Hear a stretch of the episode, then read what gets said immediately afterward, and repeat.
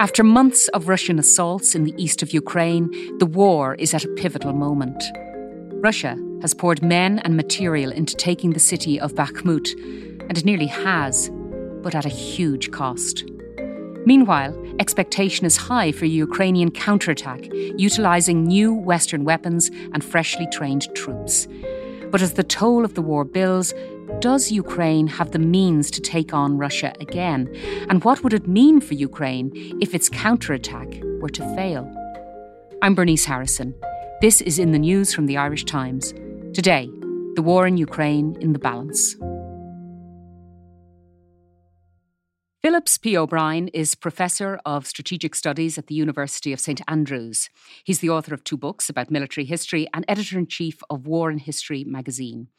He's a regular contributor to Atlantic magazine, and he has his own Substack blog where he writes about the war in Ukraine. Phillips, welcome to the podcast.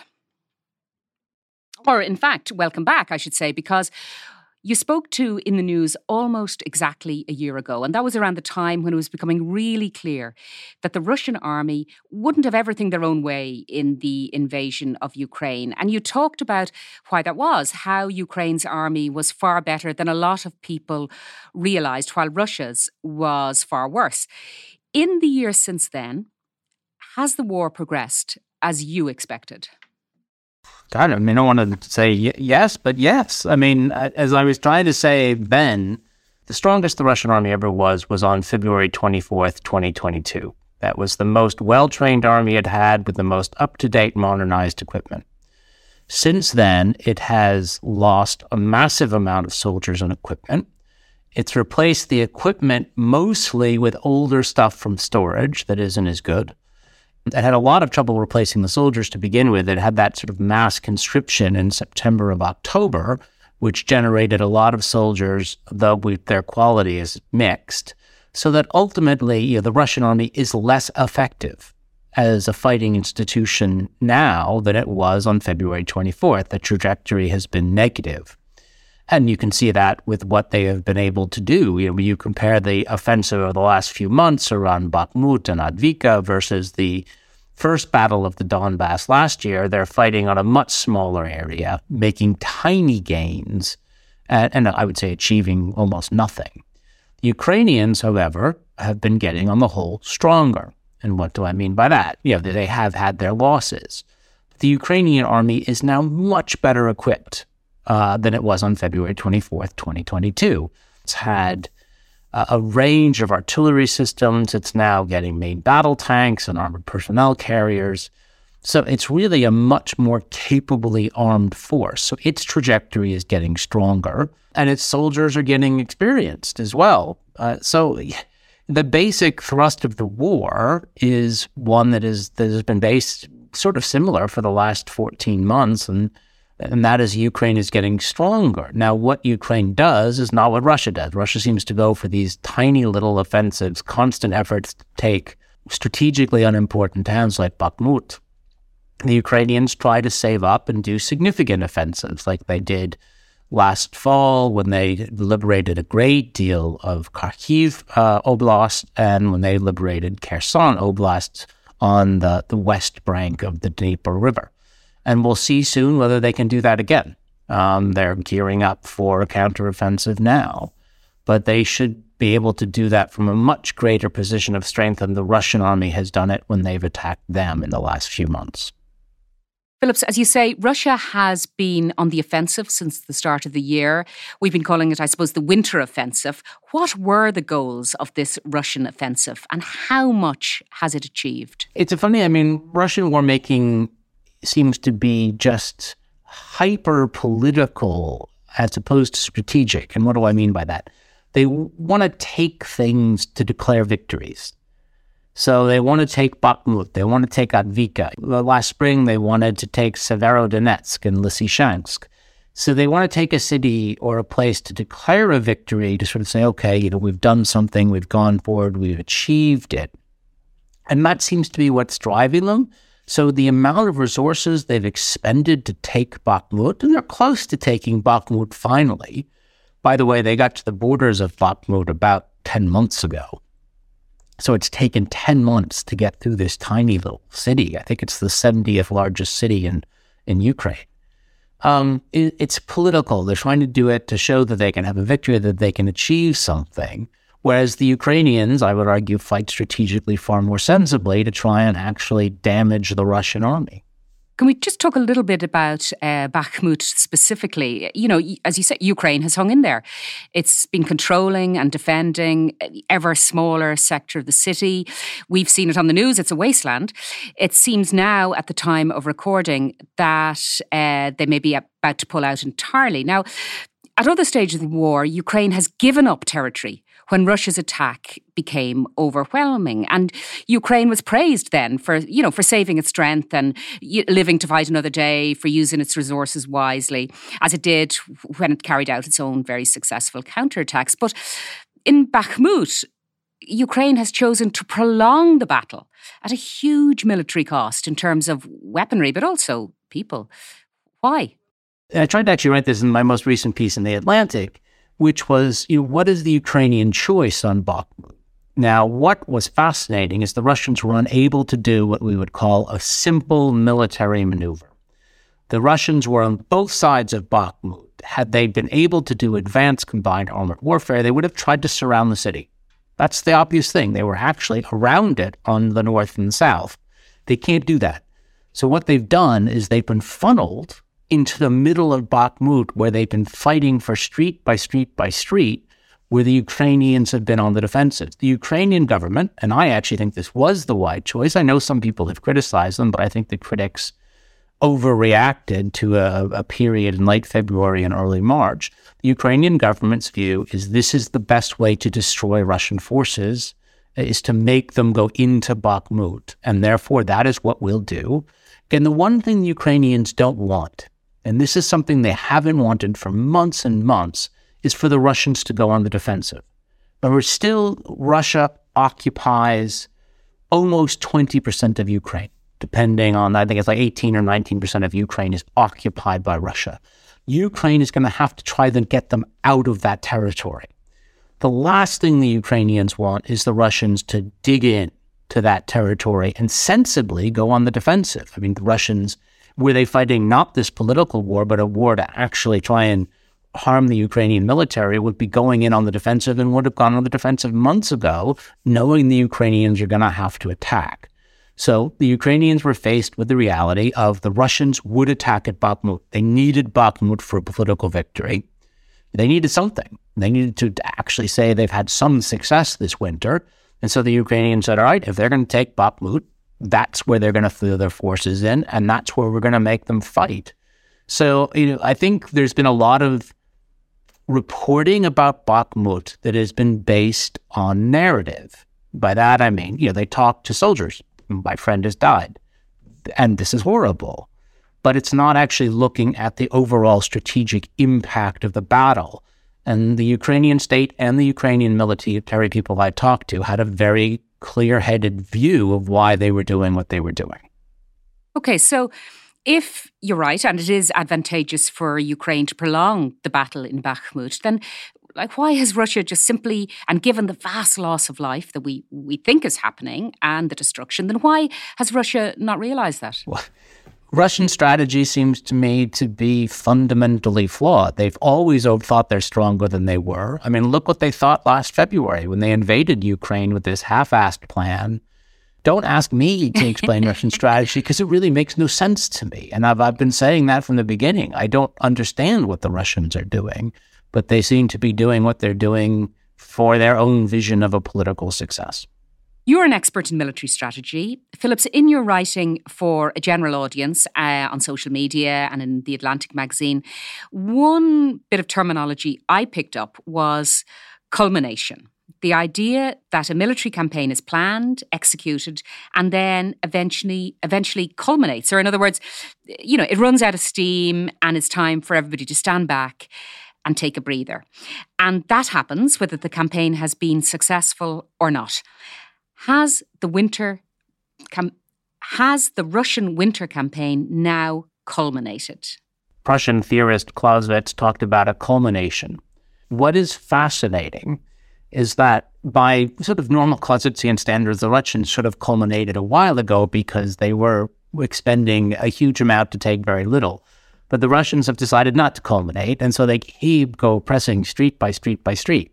So, I mean, one assumes that other than a few streets in Bakhmut, they've made almost no advances for weeks now. So, really, they have culminated almost everywhere on the line, except for Bakhmut.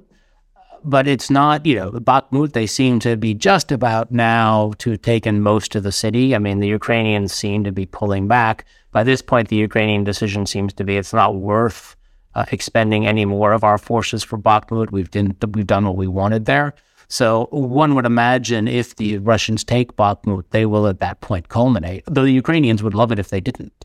The Ukrainians would like the Russians to keep attacking in this very destructive way that they do for their own forces.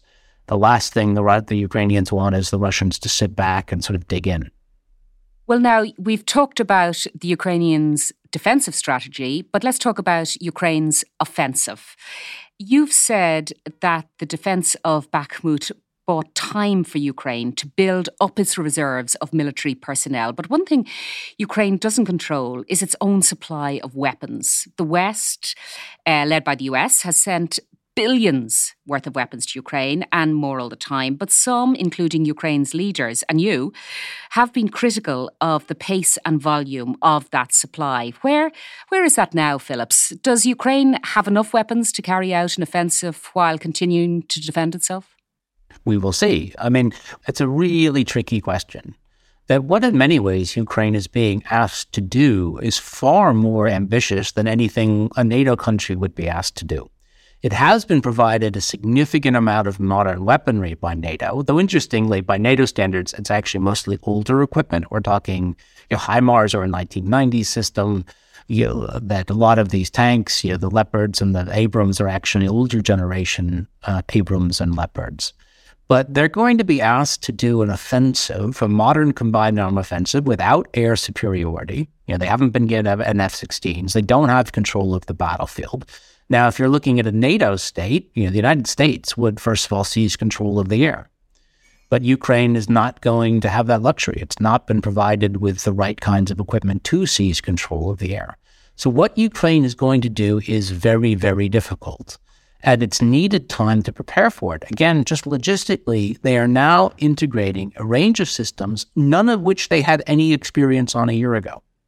Yeah, they didn't have any of these, these Western tanks. They didn't have any of these Western APCs. They were basically dealing with old Soviet slash Russian equipment. So they're having to retrain, retool their entire armed forces for the offensive. They need time to do that. What they're trying is very risky. Uh, I personally would think they should have been better armed and they should have been given a much better air campaign, or sort of air superiority attempt. I still think they can make some very significant advances, but I think we have made it harder than it should be. You talked about uh, retooling and retraining for an offensive. I, am assuming that's this, you know, long talked about spring offensive. It's it's now May. Um, has any such counter offensive started? And if not, when do you think it will? Well, this is the interesting thing. The Ukrainians have, have basically been playing a fascinating game of saying, oh, it's now, or it's in a month from now, or, you know, it started in February. The Ukrainians will do it, I think, when they feel they have a chance to do it. Uh, there's no reason they need to start it in April or March or even May. Could be June. The key thing is they will do it when they feel they have the best chance to, to inflict a massive defeat on the Russian army. Um, and I think they're looking at the Russians now and they say, we need time to get better. The Russians are still weakening themselves in the offensive. So as long as the Russians are weakening themselves, we're going to you know, let them do that. And then we will strike when we feel we can. So, I, I mean, I've actually been talking about this on my Substack for weeks. I, I don't think it's necessarily imminent. And the spring, you know, there's no reason it has to be the spring. It can be the summer it will be you know, they, they in their minds they think they really have one significant chance at this. And they're going to do it when they feel ready when they feel the russians are at their most vulnerable. Clearly they don't feel that right now. It could be imminent. It could be a week or two away but it could be another two months. So, whatever about timing, are there any places on the map now that are suitable for Ukrainian attack, either to take back territory or to defend, to, to actively defend territory? There seem to be lots of them. And that's the other thing. The Ukrainians are sending fascinating messaging about where they might attack. And basically, they drop little hints it's here, it's there, it's everywhere. So that a few days ago, they were talking about, oh, you've got forces now on the east bank of the Dnipro in Kherson. Now, that would be a tricky place to actually launch an offensive because they don't have a working bridge to get supplies over.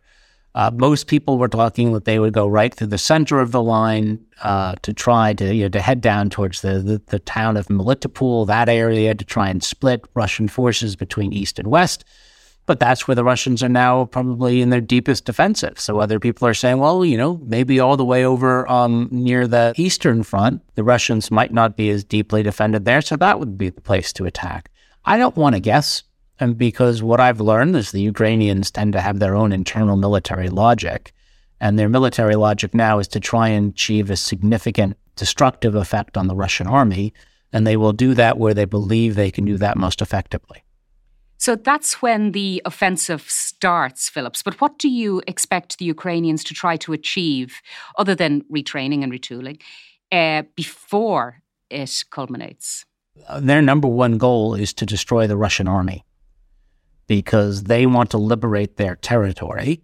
And the way they can liberate their territory is to uh, weaken the Russian army, which is a vulnerable institution and shows some significant strategic shortcomings. A defeat is if they have to culminate that operation with the Russian army still in relatively good shape. So if the Ukrainians start that offensive and they end up culminating a few weeks later, having made a few modest gains, but the Russian army is basically fighting well and intact, that's a Ukrainian defeat. So, you know, last year, you know, the outside world looking on could see that Ukraine made big territorial gains or regains. Sort of it proved that the little guy, it proved that it could best Russia, that it wouldn't always be beaten by, by its bigger opponent. And, you know, perhaps bolstered the case that it was worth supporting Ukraine with weapons and so on. But if Ukraine falls short in this forthcoming campaign, could that change the equation? I mean, absolutely. The, the fear that a number of Ukrainians mentioned to me when I was there, this is their fear that they launch this offensive. They do okay. They make some advances, but they don't take back all their territory. You know, the Russians' uh, army remains intact and in sort of occupation of a significant amount of Ukraine. And then basically they're forced to sign a peace deal, which hands over Crimea legally to Russia and significant parts of the Donbass. That's their fear. And basically, the United States and other countries force Ukraine to sign a bad peace deal. So they don't want to do that. And that's why I think they're being very cautious with this offensive and making sure they're, they're right. But they absolutely understand that they they could receive a lot of pressure to sign a deal they don't want to sign if the offensive doesn't go as well as they hope.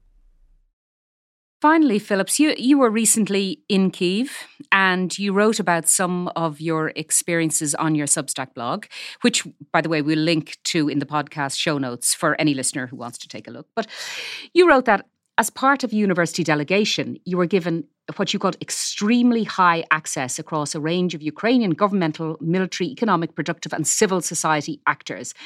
Now, there's a lot of really interesting stuff in your blog about your trip, but one thing that struck me was your reflection of the intense stress that the Ukrainian leadership and decision makers are under after a full year of war with such high stakes and with no end in sight. Stress, you know, as we know, uh, takes a, a terrible personal toll. How significant a factor is that in the war? How much, like, how much more of this are the Ukrainian leaders going to be able to take? Well, thankfully, at least the Ukrainian leaders tend to be younger. I, I compared it actually to the Second World War, where the stress took an enormous toll on the leaders and they were older. Probably killed Franklin Roosevelt off early. Certainly, the Ukrainian leadership, you know, this has been a year that a human being is not normally expected to undergo, that they have to work massive number of hours, feeling enormous amounts of responsibility. And by the way, with the idea that the, there are probably assassination squads out to get many of them you know, they have to live under very high security. That was one of the things about going to these meetings in Kiev, you didn't know where you were going and who you would meet often until just before you got there. That uh, you would, and you know, you, you, really would be driven around, and and clearly they they didn't want to. They wanted to make sure they weren't being followed, and you would go and have a, a, a meeting with a high level person in a rather nondescript building that didn't even look like a government ministry. So this is something that they've been living under now for 15 months, 14 to 15 months. And you know, that has definitely made you know, a, a, psychological impression on them. And I'm sure they need a vacation. All of the Ukrainians need a break after the intense stress.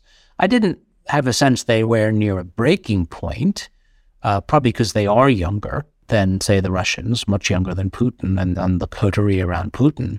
But it certainly is one that you, you can only keep this up for so long. I mean, I think and I don't want to put a number on it, but you know, a few more years of this, and almost anyone would, would crack. Phillips, thank you very much.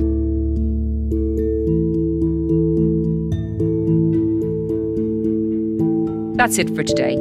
For more Irish Times journalism, including coverage of the war in Ukraine, subscribe at irishtimes.com forward slash subscribe. I'm Bernice Harrison. This episode was produced by Declan Conlon in the news. We'll be back on Wednesday.